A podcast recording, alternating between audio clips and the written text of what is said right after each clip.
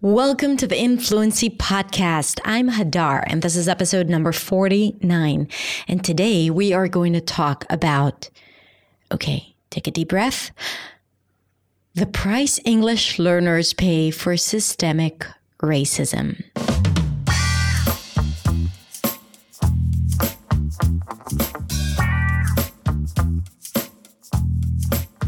Hey, hey, how are you doing? Thank you so much for joining me again. I'm so happy to have you here.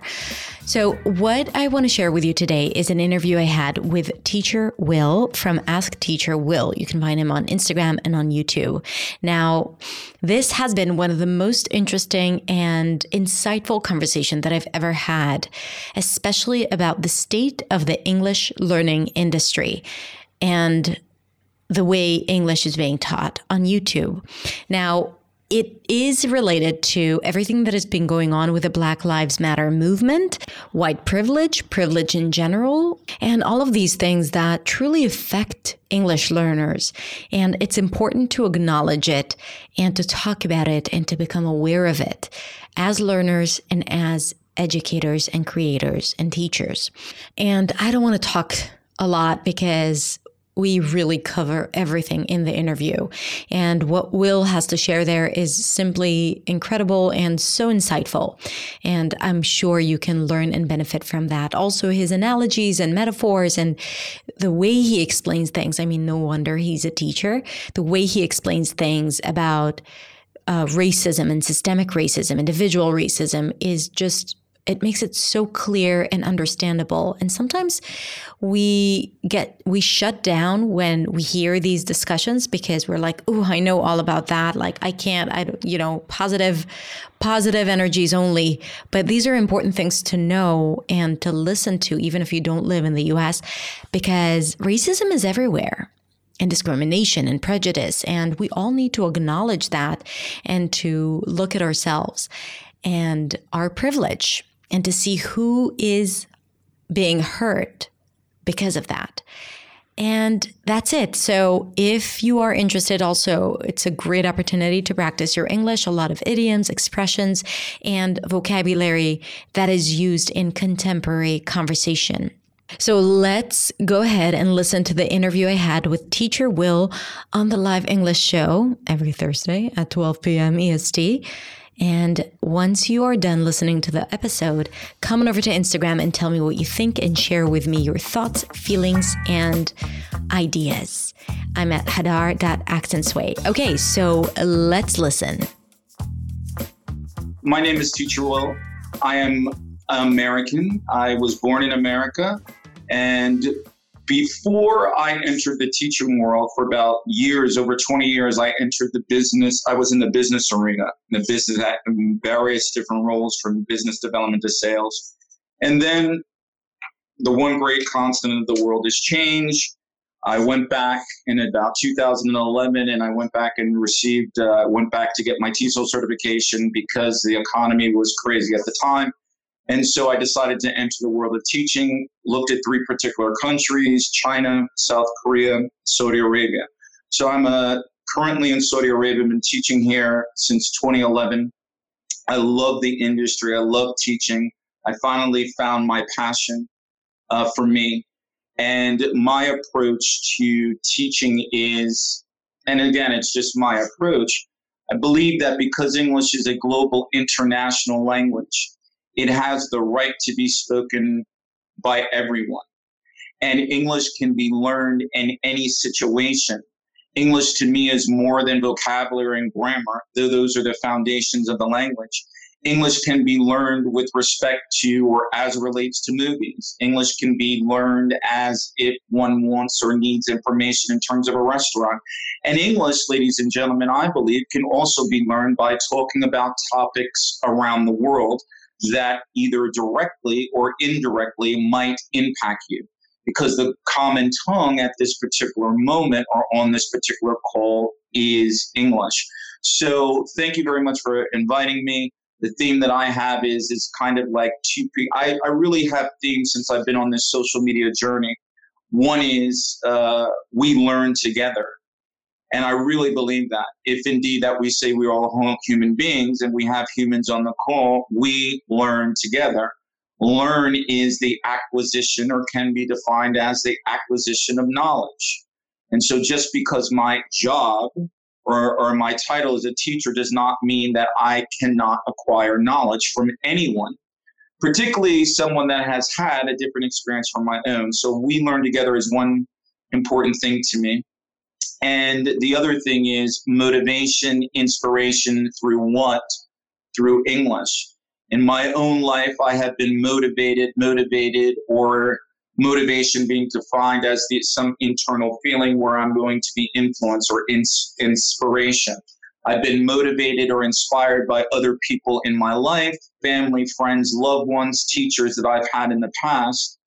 And I've been motivated by that. But for me, one of the reasons why I love that phrase, motivation, inspiration through English, is for people, particularly on the call at the moment, you might be inspired and motivated by people or things. But I believe it is important never to take your own self out of that motivation process. So it's very important, I believe, or I'm trying to encourage learners that are part of the ATW family to recognize that motivation, inspiration starts from where? Within. So thank you for having. So thank you for having me. Thank you so much. So, so like this is really, really good, and it really shows a lot of knowledge um, as to the process of learning a language. And I can't help but ask, and I know that we have a lot of learners who are Arabic speakers, I can't help but ask, living in Saudi Arabia, like how, how was ex- your experience immersing in a different yeah, culture, different yeah, language, yeah. and how is your Arabic? Uh, and I've been, I was home in America in December and January, but by living in a different culture and a different country, it's really made me appreciate my own values and my culture even more. It's made me appreciate being an American even more. I knew the value of being American. And uh, what I would say is, is that based on my experiences I had, I knew that I had certain freedoms. I know we had certain privileges, but living in, in Saudi Arabia, it's definitely made me appreciate a couple things. One is to recognize that freedom, and I knew this in America, but it's only exacerbated or I only have an enhanced appreciation for it, that freedom is never free. And freedom starts within.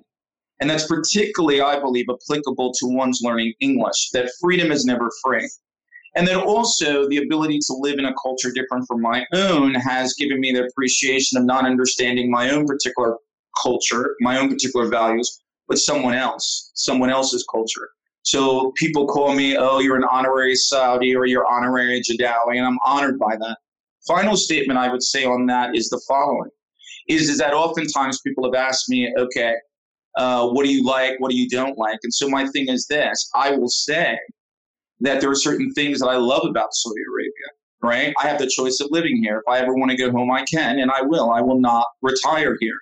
When people ask me the question and say, What don't I like? I typically respond, That's really not important because it's not my country. I really ask the, those people that are, like, say, from Saudi or the Arabic world, What don't you like?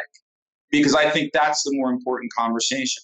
But at the end, I think it is extremely important that anyone has the ability, if you can, to live in a different culture other than your own. And one language that you can do that is through English. With respect to my Arabic, I don't tell people the level of proficiency with respect to my Arabic, so that way when they say bad things about me and they don't think I respond, don't think I respond to them, I'm like, they're like, oh, kind of my Arabia. I was like, yeah, yeah, yeah. So but I'm a work in progress. I do speak. Progress. I do speak. I also speak French. I also speak um, But on call, um, but on call, I use the language. I use you know French or my limited Arabic with respect to like if I'm just speaking with family or friends. I love it. So I have two things to say about that. One, I thought that you might avoid talking about your Arabic, and I'm glad that you did at the end. Uh, and I have to say that I am definitely working on learning Arabic. Uh, this is my goal for the next uh, year or two, because as an Israeli, I mean, it's a shame. It's a shame. It's a disgrace that I don't speak Arabic. So I know a little bit, but what you learn in school is just, you know, it's literary Arabic. You can't really you can't really speak to people. Um, and actually, and in real life, classes before the Corona, so now it's kind of now it's kind of the Arabic that I know is that I know is given in friends and family, and I was taking formal classes. And now it's like now that I'm going back to work, or the curfew will be lifted. But most of it has been online. So again, I think it's the you know the beautiful thing is is that whether it's whether it's Hebrew, whether it's Arabic, whether it's English, again, a part of a component of English is is understanding culture and the cultural implications that English has in various different cultures, and that's why and that's why perception with respect to English might be different in certain parts of the world than the other. And hopefully, by that, I've become a much more effective teacher because before I came here, I actually taught in um, America as well in Chicago. So if anybody's in on the call from Chicago, hello from Chicago. Yeah, I, I, I agree. And like, I think language acquisition and language learning, not acquisition, but language learning has become real, really accessible. So, um, you know, like with everything that the online sphere has to offer.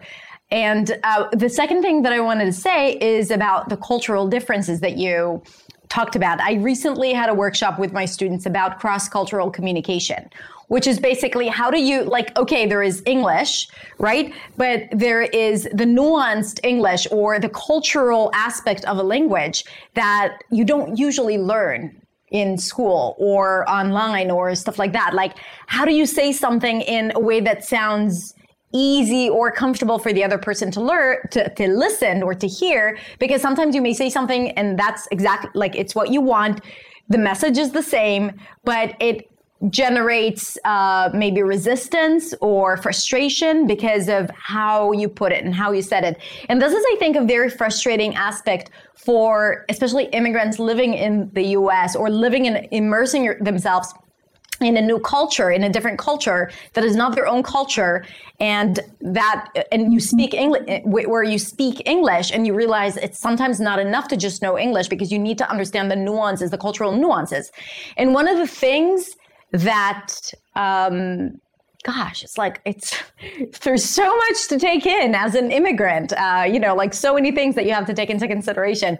Um, and, but what we talked about there is the most important thing that no matter what happens as you know an american communicating at work with someone who is non-american or as let's say me i'm israeli i have a very way like we have a very direct form of communication. And i hear a lot of israeli uh, people students saying okay americans are sometimes you know it feels like they're artificial they're not really close.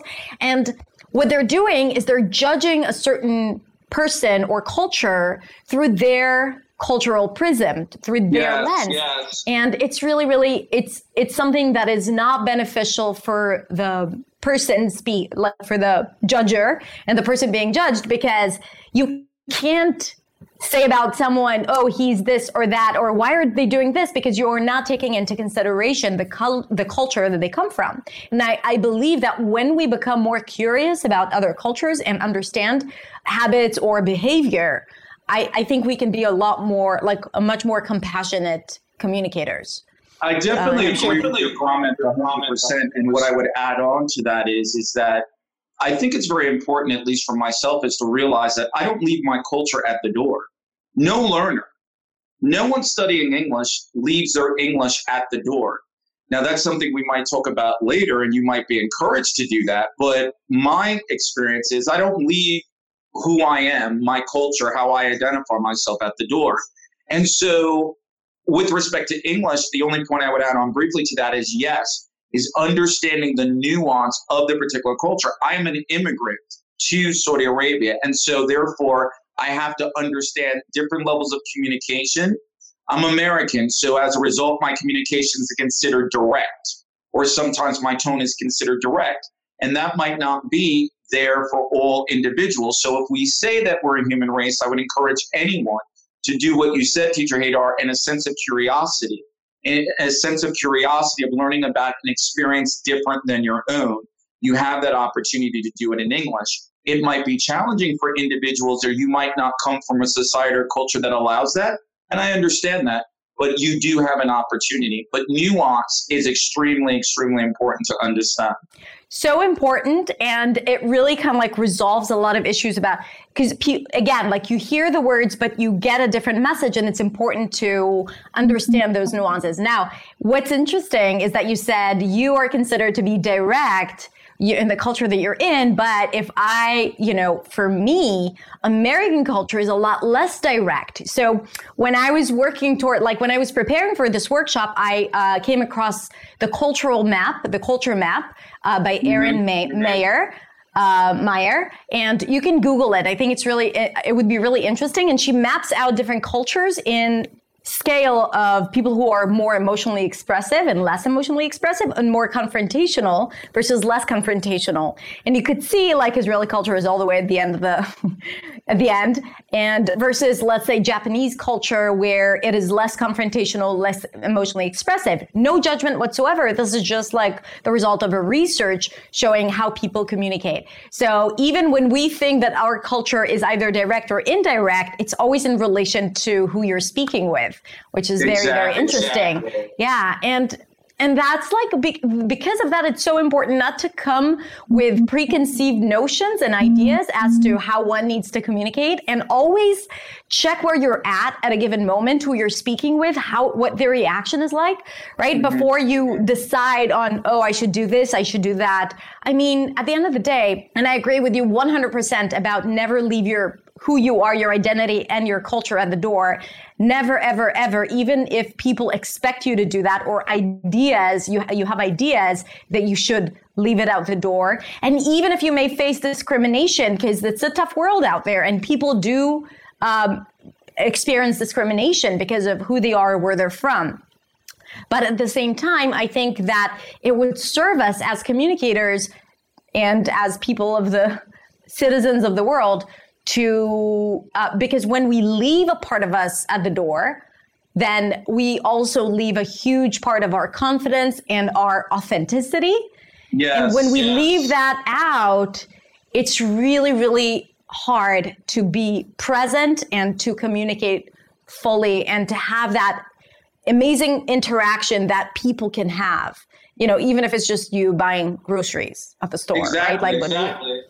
Exactly. Yeah. The only thing I would add on to that, and the word that we'll talk about is this: English for me, for me, like any other language. Any other language. The goal of a language, is, language to is to communicate thoughts and ideas, and ideas, and, and, and, and by understanding if I'm part of the global community, or if I say that I'm part of the human race, then it's to understand and not to assume and not to have a bias or prejudice that the whole world should think like me or I'm going to assume that everybody has had the experience that I did.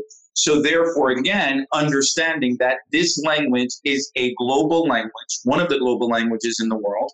And it is important, at least for me, to take a look at my own biases and prejudices and not to throw that on to the rest of the world and understand that culture does impact language. And that's a lot of times can directly impact a person learning English.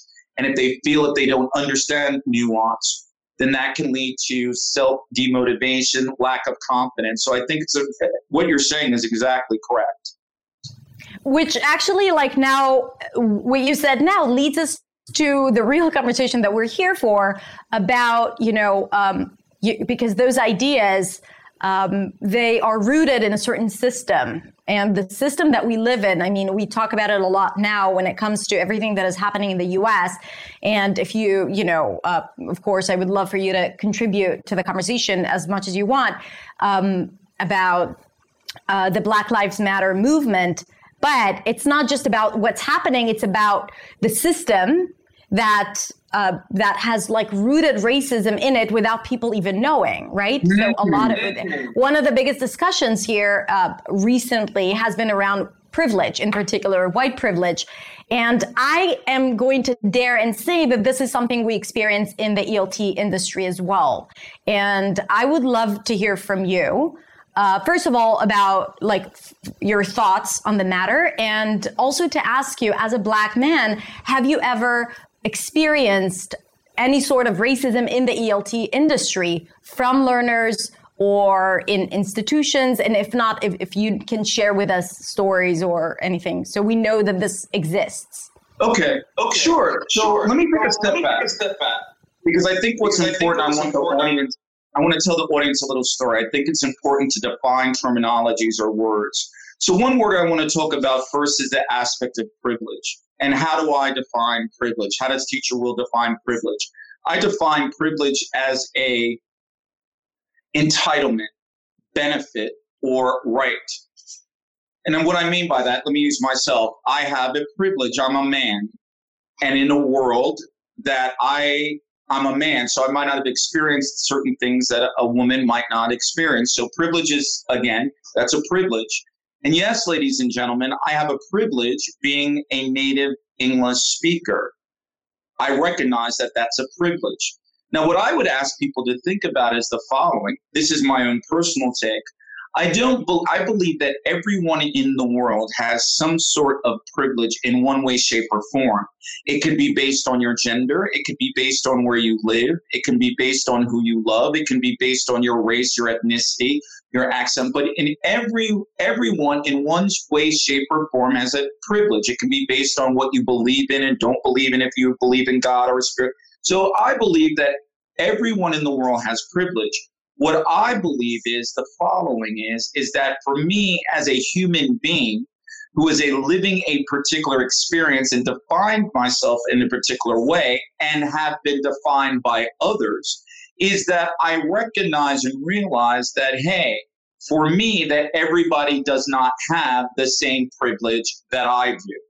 And I think that's important. So, first is privilege. If people want to see additional information on thoughts, I did a video on my on my YouTube channel about that. So the first word is privilege, and then I'll get to your question racism. The next is bias slash prejudice. What does prejudice mean? I have a prejudice. Or people might say to you, oh, you know what? Or they might say to me, hey, teacher Will, you're prejudiced. Or they might ask you the question, or you have an opportunity to ask yourself the question Are you prejudiced? Prejudice or bias, I would define as the following is, is that I would define prejudice as a preconceived notion or opinion of another person or group of people that are not living your experience. Perhaps you might be prejudiced because I have gray hair you don't know me. So I'll use this story. Let's say, for example, I'm in the United States of America and I'm walking down the street and I see three men that happen to have very long beards. They're walking into a car, and in that car, I see guns in the back of the car along with the Confederate flag. I don't know those people at all. But because of my experience, of what I've experienced in my life, I have a prejudice. They could be the nicest person in the world, but I have a preconceived notion and opinion of a person, place, thing, or people based on whatever they are, different from me. A preconceived notion. So think of it as that, you know what? For example, some of you might be saying or looking at me and saying, oh my God, I look the certain way that I am. Do I have a bias? Do I have a prejudice? And that prejudice is implicit. People might be saying, right, that, oh my, teacher Hadar, she says she lives in Israel. And you might have an implicit bias or prejudice based on what based on what you are maybe define implicit for no no no go ahead just to, to, take into consideration what would you how would you define implicit and then have them and also i wrote a question so share with us what is your privilege right and i love i love what you said and i think it's so important and i want each person here to like for a second think about what is what is one privilege that they have right even being able bodied right? Being able to walk, that's a privilege. So I, I want you to write it down. Winter Hater, I think that's a beautiful question because oftentimes I think what has occurred is is people have not thought about that. They've thought about the other privileges or privileges that were prevented from them, but they might not necessarily have thought about the privilege that they have. Here's a privilege that I think everyone has an opportunity to think about. If you're listening to this call right now, that is a privilege because there are people in the world that do not have any internet connection, either by choice or they don't have the technology. So that that's natural, right? That's a privilege. What I would define implicit is is initial thought. People are feed, fed images, like the first thing that comes to your mind, right? So you might say, okay, William's American, or William's an African American, or he's black, or teacher Hadar is from Israel. And it's that that little inner thought that you have to catch yourself, right? So again, there's nothing to matter, I believe, with privilege as long as I recognize that everybody doesn't have the privilege that I do. So learners and family, what are your privileges? Do you recognize them? Number one. And additionally to that, have you ever thought about that? Because there might be some people in the world that have never thought in the world that they've had privilege. So we have privilege, we have prejudice or bias, preconceived notion or opinion of people. And then we come to this terminology called racism. Racism. Racism, particularly big what's going on in the world right now with respect to the United States, with respect to Black Lives Matter, with respect to other world. But we hear this word racism. I define racism as the following, and I need people to listen to this. This is just my thought, and I'm the spokesperson for myself. I define racism as is when a person thinks that they are superior to any other human being or person on the planet because of a particular reason. It might be your race, it might be your gender, it might be your ideology, it might be your belief, it might be uh, who you love, who you don't love, all of that. But you believe that you are superior because of who you are, and every other individual and human being is inferior to you. Now, within racism, what I think is important, at least what I've defined, is the following, because that's such a big word. No one would want to call themselves or be called a racist or possibly not even be asked if they're a racist. I want people to think about two types of racism. One is individual racism, and the other is systematic racism. So we have racism where you think that somebody, you believe that a person that you are superior to somebody, right? That's a system based on power, based on economics. And under that, you have individual racism and systematic racism. Let's talk about that briefly. Do you know any one of your friends of, and your friends or your family in your family, don't answer me, just think about it. Do you know any one of your friends or family that says, oh, you know what? I don't like this person. I don't like that person. I, I, I have a problem with Americans. I have a problem with blacks. I have a problem with Israelis. I have a problem with uh, Muslims. I have a problem with gays. They're individual racists. They believe I have a problem with Arabs and Asians and Latinos. Do you know anybody in your family that says that, that believes that they are superior? That is individual racism. That is separate from systematic racism. How do we define systematic, or how does Teacher Will define systematic racism?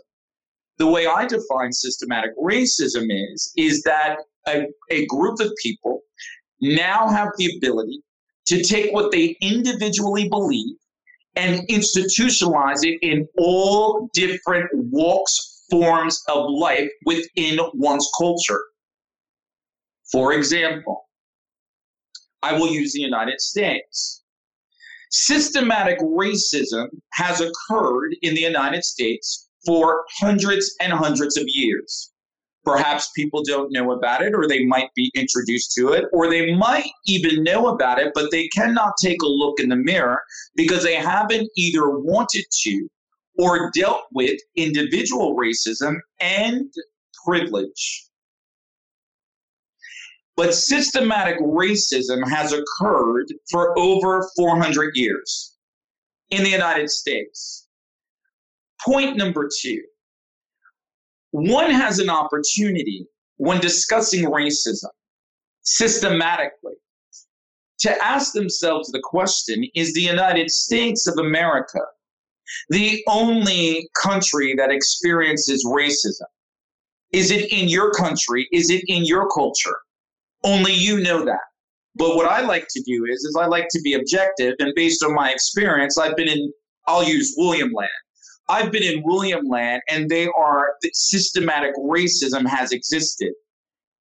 Perhaps in my country, in William Land, there was something called redlining, or people that had that were black or brown or were not in the major religious organization or religious affiliation if they believed in that that were discriminated against redlining example exists existed and exists in still certain parts of america america comes from a history of systematic racism and with that being said, I need to say one thing and then we will ask the question, or I'll pause and see if we have any questions with respect to racism, because I believe that teacher Hadar asked the question Is there or could there be systematic racism within the ELT industry?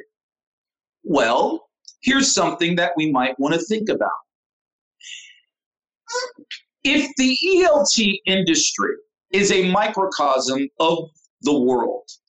And we believe that systematic racism occurs in different countries. Am I naive to think?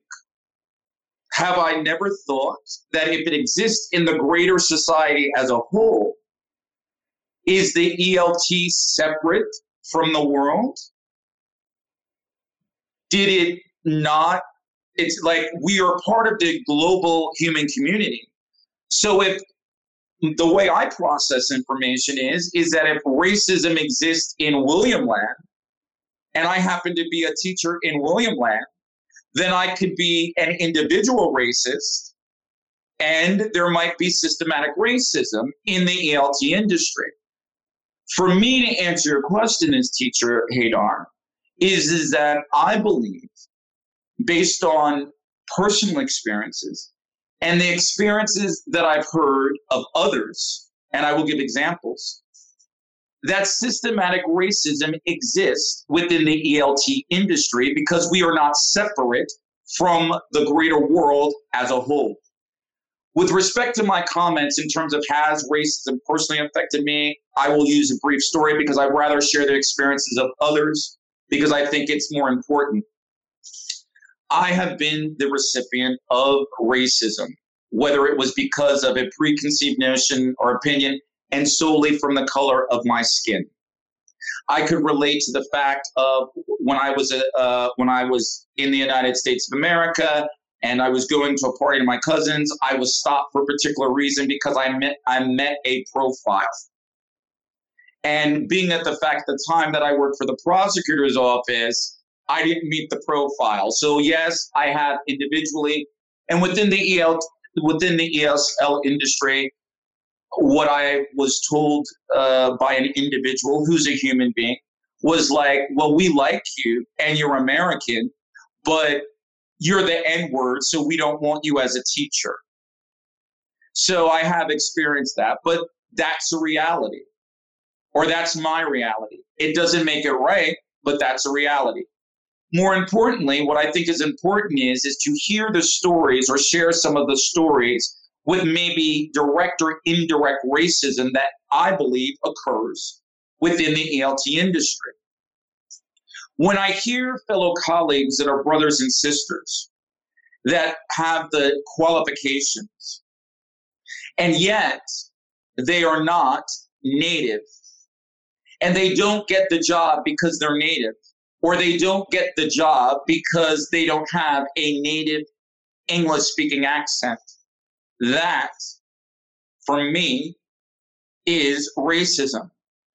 There are people that are on the call that are within the industry that know there are certain parts of the world that have what is considered the type of English, whereas if you do not look a certain way, come from a particular country, have a particular gender, and a shade of complexion that is not my shade, that they do not want you. And those are stories that possibly we know within the industry, but people can relate to that.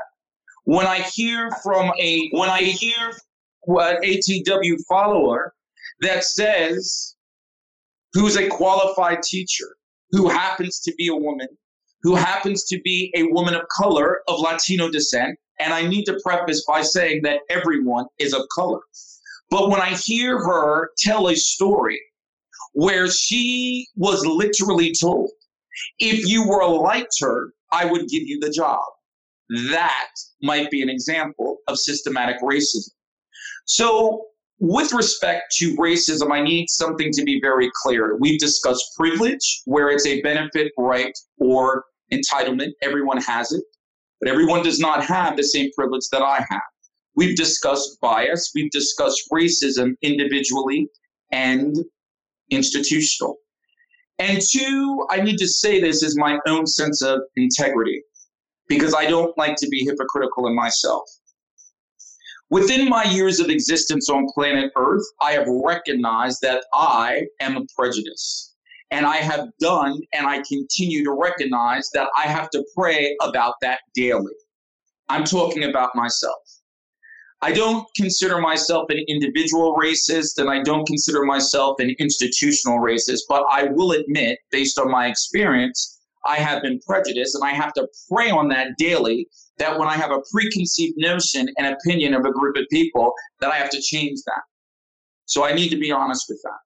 Yeah, I think I think this is such a good point because it really shows that if we want to change systematic racism that exists in every single country, uh, every culture, I mean, it's something that like people that's that's human nature to categorize themselves or to to create different statuses right? Yes, um, yes. and i i can share m- my story the experience of my parents for example when they moved into Israel, because my dad is from Iraq and my mom is from Libya. Um, so I, I, will share that in a sec, just just to show you that it's really, really everywhere. But systematic racism ultimately is the result of individual racism. So the way to overcome it and start changing it is basically two things: one, to acknowledge our privilege, and two, to recognize those prejudices, right? That and there is nothing wrong. I mean, there is something wrong, but there is it it's natural. We all experience it. I definitely relate to that that every now and then I have like these ideas that I've heard as a child, you know, about a certain group of people. So it's okay like it's natural that it comes up. The question is what are you going to do about it? Because if you continue with the system and the fact that like, you know, usually people who have privilege benefit from the system. And and if we take it back to the English learning industry, I, I really want to ask you, all the people watching this, um, if you think that, wait, what are they talking about? I don't see color, right? Like this is something that um, I, I only learn with the people who are good teachers, then I'm going to dare and ask, look at the powerful teachers in the YouTube learning in like English learning industry. And especially teachers who are native speakers. And I want you to ask yourself if you see diversity, if you see various different voices, if you see people of color, if you see black teachers, if you see people who are not, na- well, we're talking about native speakers in particular, but how much of them are non-native speakers? I mean, I'm a non-native speaker and I definitely experience challenges in this industry being a non-native speaker and being a person Did of you color. experience discrimination? Um, I've never, because I'm an I'm like I'm an entrepreneur and I do I never really had someone to approve or disapprove me uh, because I wasn't I never had to apply for a job and have people not you know accept me or say something about that because I was I was always like I always had my own business. But I I have uh, I have experienced negative comments um, people cursing me even native speakers, who does she think she is, telling us how to pronounce this and that, like how to say this is ridiculous. People who think that their pronunciation is the only pronunciation out there. And because I was teaching American pronunciation, so I experienced a lot of entitlement and I didn't experience discrimination because it didn't affect my well-being, but it was definitely, you know, prejudice, prejudice and, um, and I think that prejudice and prejudice and then I, I definitely experienced that I had to work a little harder, which I don't, you know, I have no complaints about. My journey is my Either journey, and I'm super proud why, of it. Right, yeah, exactly, exactly. I, well, I, well, I think. I, let me say it like let me this. Say it like this. In my opinion, let's because I so two quick points. For me, I, I believe that the change and we'll talk about this a little bit later, but I have to look at the mirror. I have to look at my own mirror, face my own demons, whatever like that, because I'm not exclusive from the world, right? But I want to say something about systematic racism and it will tie into the ELT industry. That is an economic system. People have to understand, and maybe these are issues that people haven't thought about before because these issues are difficult and tough, and people have like, oh, I don't want, right? But racism, systematic racism, is an economic system. With respect to your comment about the ELT industry, if I use that same methodology, in my opinion, in my experience, also based on research. So it's not it's it's it's research, facts are facts, and also my experience. The E I would encourage I would ask your learners, and let's see what your learners say. Ask them the question when they think of a good teacher ask them the characteristics. Where are they from? What do they look like? And I would add proper English. Like when you think of a good teacher, when you visualize that teacher, like English teacher, that's a really, really good question. And how do they sound like? Like what, what, yeah, what, I, what I, do I, they sound like? You know, so where you know, do they, so what do they look like? Where are they from? And how do they sound? So research has indicated, and my particular opinion, most learners that I've spoken to that the standard of English is a person that comes from a native English speaking country that happens to be a male or female, that happens to be of European descent or white, and they speak proper English with native English speaking accent. And with that being, with that being and with that being said, I need for my brothers and sisters that are white, because I have white in my blood. I'm very proud to be black, but if I recognize I have European in me, Native American in me, and African American in me. The standard of English within that is perpetuated within the ELT industry is someone that is white, male or female from a particular class speaking a particular type of accent that is native speaking accent, which I don't know what that means because every language has an accent, but we'll talk about that later. That is the standard. And that is based on research. And to my white brothers and sisters that I have and I appreciate and that I love as a fellow human being, perhaps you have not thought about your privilege before, and that's fine Perhaps you've recognized your privilege and you didn't want to say anything about it, and that's fine. You be the judge. Or perhaps you've taken it so personally, and you, when I say that that does not take away from your experience, from the work, from the sacrifices that you've had to do as it relates to your social media platforms or in your teaching journey as a whole. It's interesting that I can recognize the fact that I have privilege as a native English speaker. But yet, when a person of color, and everybody has color, but when an African American or a, when an African American or someone of Arab descent or someone of Latino descent or a biracial individual sits back and says, well, wait a minute, perhaps you've had a privilege because you're white. No, no, no, no. What, what are you talking about? If we're part, for me, if we're part of the human race, again, there's nothing the matter with privilege. It's just important to recognize that everybody doesn't have the same privilege as I do. And last point that I would say is the following I could be wrong, but it's interesting from stories I've heard from learners that I've had, or I'm sure Teacher Hadar's had, where if I'm making the dissertation under systematic racism, because again, English came from, right? I mean, yes, it's an absorption of different languages, they absorbed the language, but it came from England. And England had a colonial system, right? That does not exclude that other countries have not had it because it has, but we're historically talking about English. Well, if that doesn't exist, learners, have you thought, have you done research and asked yourself the question? Have you ever thought about it? Mm-hmm. The videos that you see, the type of material that you see. Who do they look like? Where are they from? What's their accent? I did a little research recently for my own growth and knowledge. If systematic racism is not there, not in our industry, and let me preface by saying any content provider has the right, he or she, to do anything that they want to do.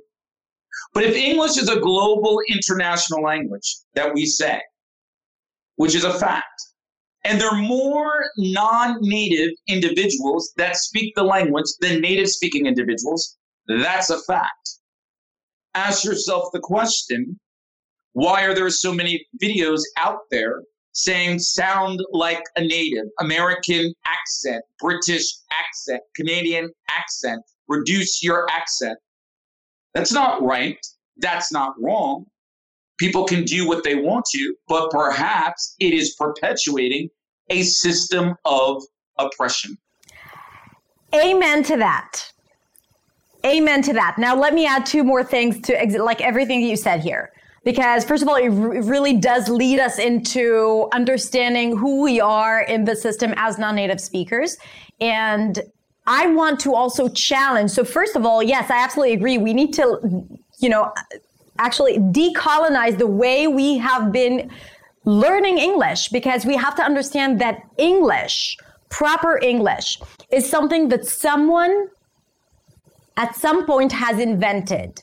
What do we like when even when people, let's say in the US, um, and they have, they were uh, brought up or they, they grew up in the South and they have a Southern accent and they experience bias as well and sometimes discrimination because people have ideas about these people who have that type of accent or someone with a Brooklyn accent.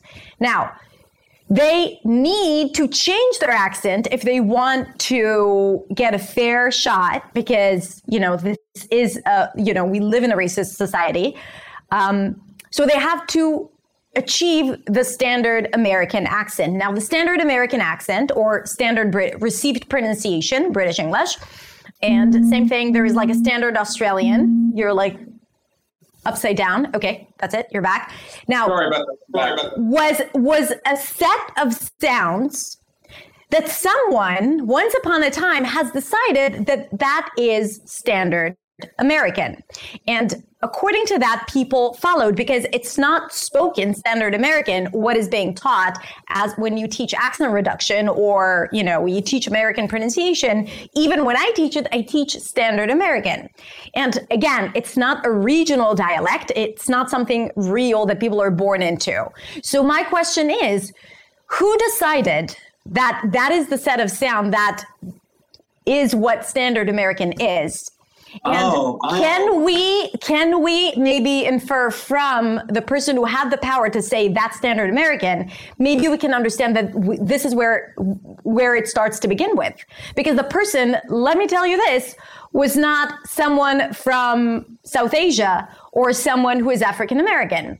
It was probably a white dude deciding that this set of sounds is standard American. I'll even go a little like one step before and say the vowel chart, right, was created by a white man, a white man with a certain dialect. So the vowel chart that you know seems to like that is supposed to be super let's say objective like a representation of all the sounds in the human mouth my question is, had it been created by someone who had a different accent, maybe we would have a different reality, different sounds, different standards these days. So we need to go back all the way to understand that everything that we're doing now is rooted in a, in a system that served the people in power.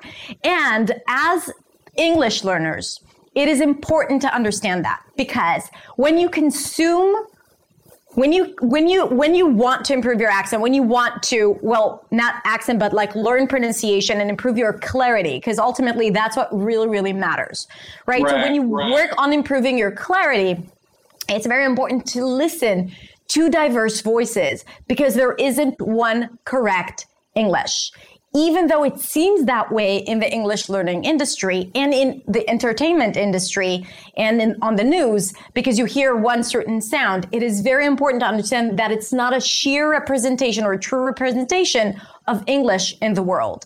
And the reason why it's so destructive is because we compare ourselves to that sound, that native, that ideal of native English. And we are very, as non-native speakers, we are far from that sound. And as the gap is bigger, it becomes impossible and, and super frustrating to try and bridge that gap because first of all, there is no need. It's, yeah, I'm not saying it's impossible, but it's, challenging and it's hard and it takes time. And we lose track of what really matters, right? And what's really important, which is ultimately to communicate in a clear way, right? Like wh- who, you know, I want to. No, it's true. It's true. It's, it's very true. Okay. Okay. So two points. For me, I distinguish between um, for people that are part of the AT, W family, I de- what is important to me is as I define fluency for me is more important than accent. And under fluency is pronunciation, accuracy, intonation, and stress. Now, because of the experience that I had growing up for me was it was kind of like, hey, I never focused on my accent. I focused on proper pronunciation, but that was me growing up in America.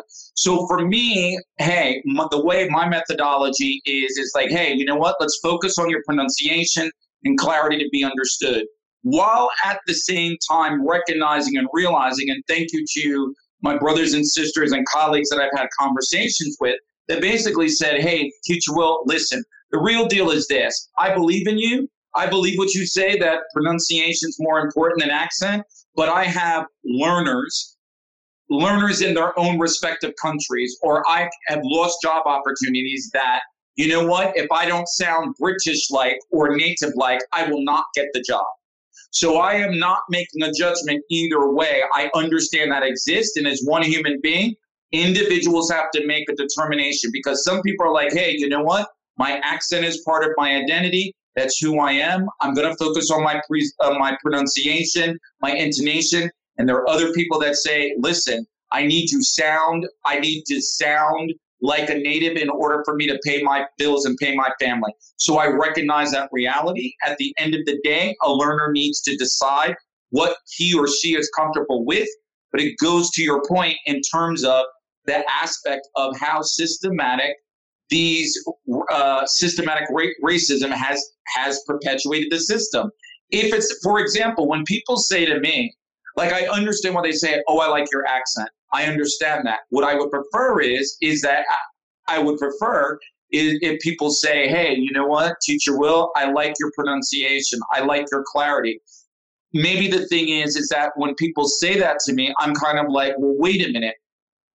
What accent? When you say you you want a Native American accent, what accent are you talking about? Because in the United States, you mentioned there are over 20 different regional accents: Southern, New York. So what is it?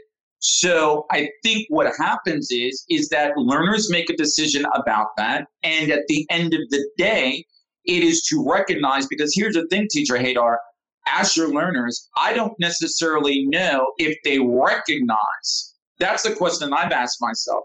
Have they recognized or have they thought about that? Wait a minute, like when they're going on YouTube, have they even thought of, or social media, have they thought of the question? It's like, well, wait a minute, oh, I don't see somebody that looks like that. I don't see somebody that looks like me.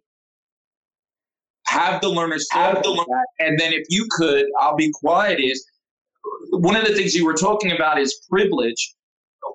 I'm not asking. I don't know how you define yourself, but what are your thoughts on white privilege? Because I have a thought, but I'd love to hear because I do think that's another layer. We all have privilege, but what are your thoughts on white privilege?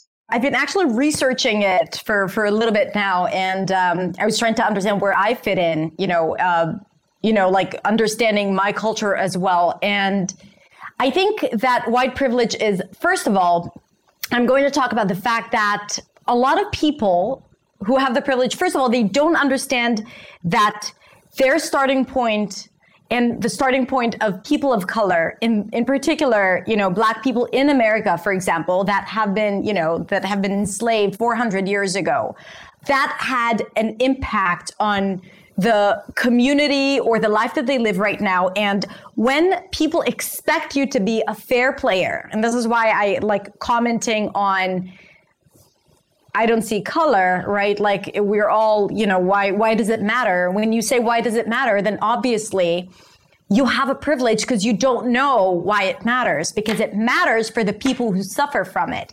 Because when for let's say decades and hundreds of years you your family and your ancestors was not able to were not able to accumulate wealth and education right? And you weren't able to live in in you couldn't leave certain areas. And that has an impact of your everything that you're entitled to, like what you deserve or who you are, or it has an effect on the choices that people make and whether to go to school or go to or just work or pursue work. So it's when you don't see that and you don't understand that, that's a privilege and that's the problem. And it's also important to understand that racism can be very, very subtle. So race, a lot of people say, I'm not a racist because I don't go and, you know, um, I have a black, black, I have a Jewish friend. I have a black friend, right? like the, the token black friend.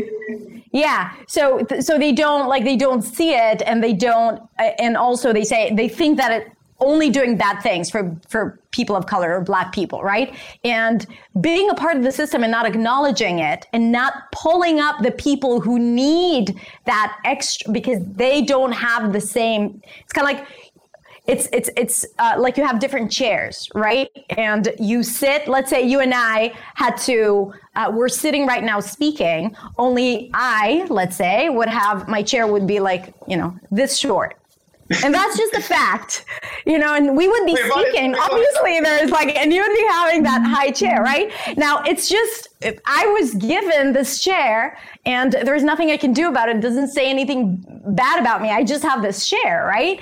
and you have a higher chair, how does it affect the experience of the people watching? Right? How does this mm-hmm. experience uh, affect your experience?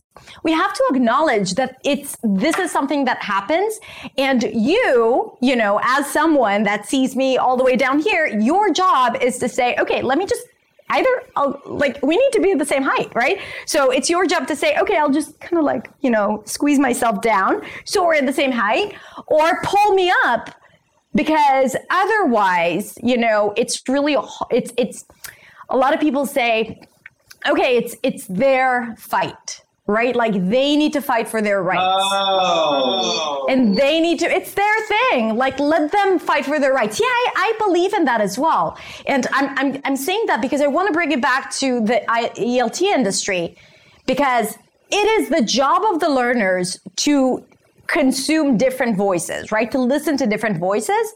But it's also the job of the industry and the people in power to understand that we suffer from lack of diversity and that doesn't serve the learners whatsoever. So okay. as a community, okay. and, and there is a discussion around, you know, uh, YouTube English teachers about that. And I love it. And I think it's so important about how to make, how to change it. Because yes, it's serves some people, but a lot of people they want to see that change and they recognize that there is a problem. Right, right, so I think right, that it's also our job as a community of teachers to change that because ultimately it affects how we teach, who we teach, and the self-esteem of the people that we teach. Do you because I don't know this, so I'm asking. Do you have white privilege? Like if people think of you, do you do you think or have you ever thought about you might be the recipient of white privilege just by how you look and they might not know where you're from. So i'm not i, I don't know. I'm asking like do do you have it? Or they don't or they don't, I don't know. I don't know. This is an excellent question because I've been I've been uh, dealing with that and asking that myself. So first of all I, I recognize privilege. I recognize privilege in Israel and I definitely recognize white privilege for sure. However I also am a like I'm I'm my dad is from Iraq. My mom was born in Libya. Right, they moved to right. the to Israel when they were really young, and there was systematic racism as well in Israel right, because and that like we we're talking about like 50, 60, 70 years ago, because uh, they're the Ashkenazi Jews. Yes, yes. Jews yes, from yes. European descent coming from Europe, light skin, right? And they're the Middle Eastern African Jews, right? And um, and when my dad was brought to Israel when uh, when he was three years old from Baghdad, and he had like they had a luxury house there, they had you know that was privilege, and they had to run away because of everything the political. Um, circumstances and they were moved into they they were called I don't know the name of it in English for my Israeli viewers ma'abara which was Yeah, basically yeah, an, yeah, yeah. do you know it okay so it was like an area sorry, very quickly. When I was in America, I used to live next to uh, uh, uh, maybe like two miles or two kilometers from a rabbinical Jew, and so my next door neighbor was Jewish. So yes, I'm aware of that. I'm sorry. Continue. Sorry. Sorry. I love that. I didn't know that. You know, I need to, to search for the name of English. I just like spat all over my fa- myself. Anyway, so they were brought into Israel and put in tents in a very, very like very. Uh, everything was packed in a very small area. Um, did not have access to fresh water. Did not have access to you know uh, commute. They were isolated. Definitely, like my dad had to walk to school for like an hour every single day, right? That you know and and at the same time people lived in tel aviv and cities you know people from european descent that they they arrived to israel and they were given you know they were given houses they were given kibbutzes which are like you know um, social yeah social communal uh, uh, settlement Right. and settlement in the sense of you know israeli palestinian um, you know um, you recognize your white privilege even though you might not identify yourself as white. So I give you a lot of credit because there are a lot of people that I know for no fault of their own that would never say that. And I'm not asking you to define yourself, but there are, for example, I have a very good friend, and, and not because he's white. I have a very good friend. He's white. He had this. He's like, you know what? I never even recognized my privilege. So I give you credit for the fact, as a human being that happens to be living the experience that you are, you recognize that. Because in my experience is, is that most whites either recognize it and don't want to say anything. Because at the end of the day, power, if we look at the ELT industry as an economic system, and that economic system is based on white, male, female, native, things of that nature. It doesn't mean those people it doesn't mean those people are not bad or whatever. I don't know those people. I can only be responsible for myself. But they benefit from that system. So that in itself, for you to say that, I think other people might need to hear that because because I'm sorry. Go ahead. No, but but it, it's very true because even though I'm considered to be, you know, to have prejudice against, I still can say, okay, my white privilege is I'm Jewish in Israel and I'm not because Arab Israelis suffer from racism and discrimination. So I can say that people who moved from Ethiopia who are who have black skin, obviously they suffer from racism and, and and discrimination a lot more than I do. So of course, you know, even though I'm not Ashkenazi Jews Jew, I'm still you know in a position of power. So that's that's, that, the- that's what we said. That's the oppression. That's the oppression that makes us human. Again, it goes back to hey, there's nothing to matter. If, you know, there's nothing to matter with privilege as long as you recognize that everybody doesn't have the same privilege and isms oc- occur across the line, which is a beautiful segue because I want to address this, and I think it ties into your comments about white privilege or whatever like that. Earlier, you were referencing the Black Lives Matter movement. Let me just say this briefly. I'm not, I'm my own spokesperson. If people want more information, I have some information. I'm dropping a video tomorrow on it on my YouTube channel. So hopefully it will shed a different experience or something of that nature. I would just say it very quickly like this. Ladies and gentlemen, brothers and sisters, let's just say for a moment that someone that you know, uh, I, I want to tell a story. Let's just say, for example, like someone that you know that is very dear to you your wife, your husband, your boyfriend, your girlfriend. You love them dearly. And that person, the person that you love, comes to you in pain and they say, Do you love me? So let's say I'm teacher I'm teacher Hadar's husband for a moment. I'm in pain. I go to I go to my wife Hadar and I say, Teacher Teacher Hadar, Hadar, do you love me? and she responds to me, I love everyone. Her statement is truthful. But at the moment when I'm in pain and I'm hurt, her statement, I go to her in pain and I say, Hey, do you love me? And she comes back and says, I love everyone. Though her statement is truthful, at the moment, it's hurtful and cruel. Another one, let's just say, for example, that perfect example, my mother died, right? And I go to Hadar, teacher Hadar, and I say, My mother died. I'm visibly upset. I'm in pain. And I go to Hadar and I say, Hadar, teacher Hadar, my mother died. And she comes to me and says, Everyone's parents die. Now, her statement is quite truthful, but at the moment, it's cruel or hurtful. Why am I telling you that story? I want you to imagine that for a moment. When I say Black Lives Matter and I'm in pain, or somebody that identifies himself in pain comes and say they're in pain, they come and say Black Lives Matter, and you respond, all lives matter. Though your statement is truthful, at the moment, it's cruel and hurtful. Now, I am the spokesperson for me. When I say Black Lives Matter, that does not take away the hurt, pain, oppression, suffering of any other human being based on race, based on class, based on gender, based on orientation, based on religious persecution, whatever. That does not take away the oppression of another human being. So for me, when I hear people respectfully in the industry that say all lives matter, though your statement is truthful, at the moment it might be hurtful. Any content provider has the right to do what he or she wants to do. I'm standing in my sense of truth for a moment. There are some people that I heard in the industry whose names will be not named that have said that, oh, I wish these Black Matter lives would go away. I wish this issue would just be go away so I can go back to my life.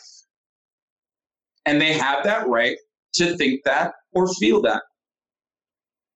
To my brothers and sisters in the industry that have said this is a political issue, I respect what you think because you're another human being and you have a right to do whatever you want to.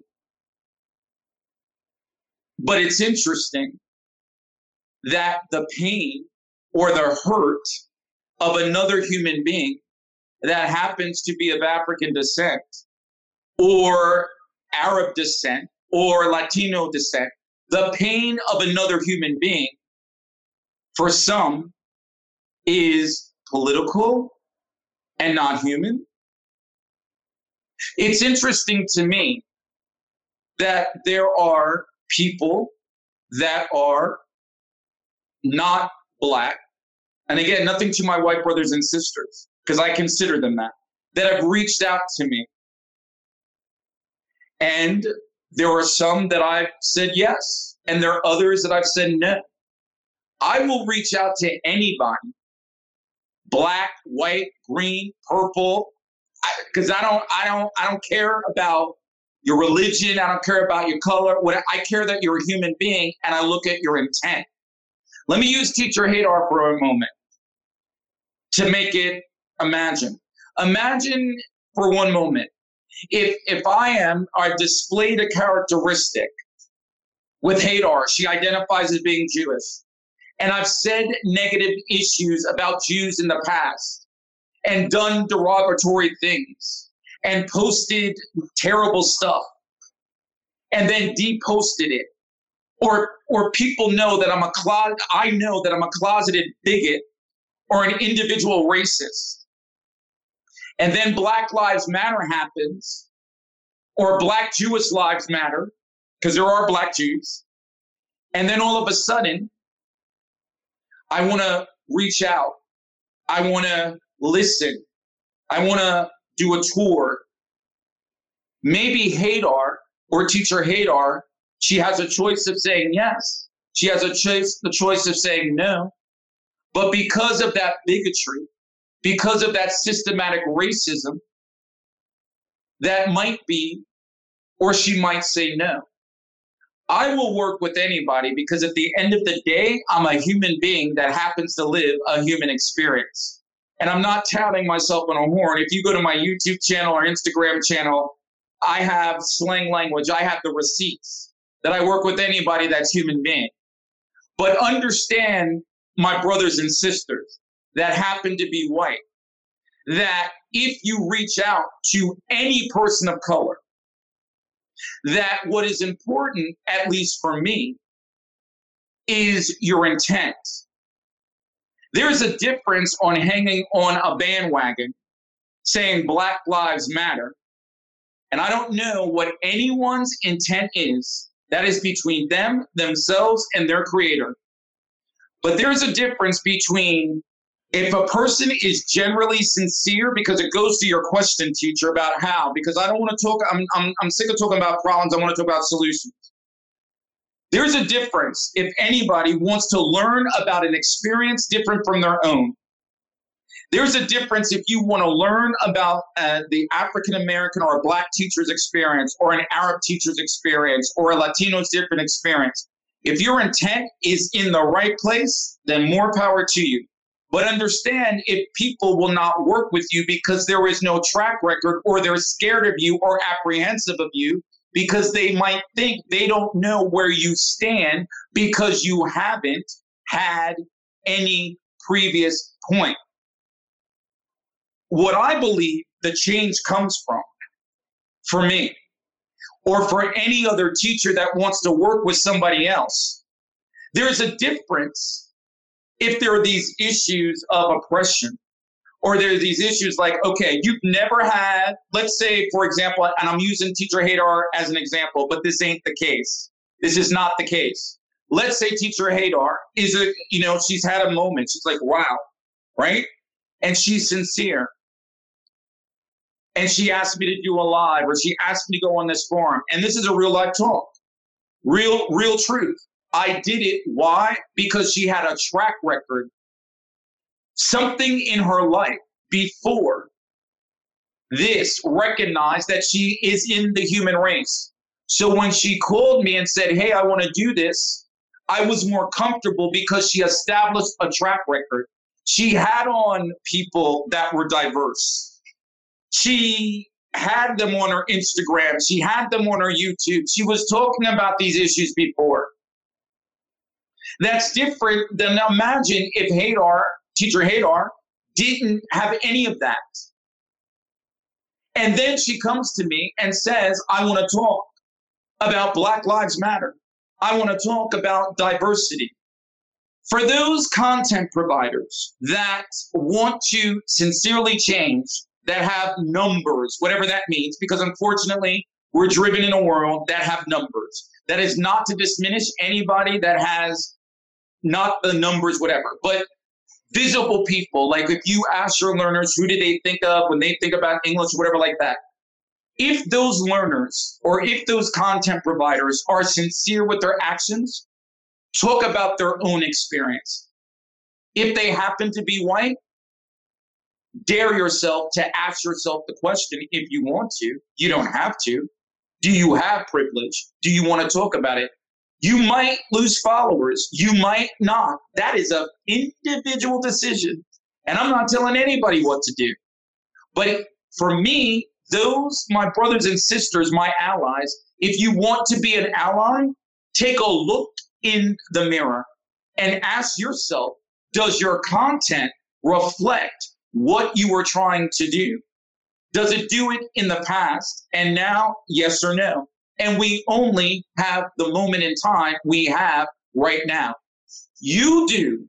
There's a difference between doing a listening tour and a difference between having honest conversations with yourself. And if you're down for Black Lives Matter or any other matters, perhaps have people donate, do the history. So that's number two.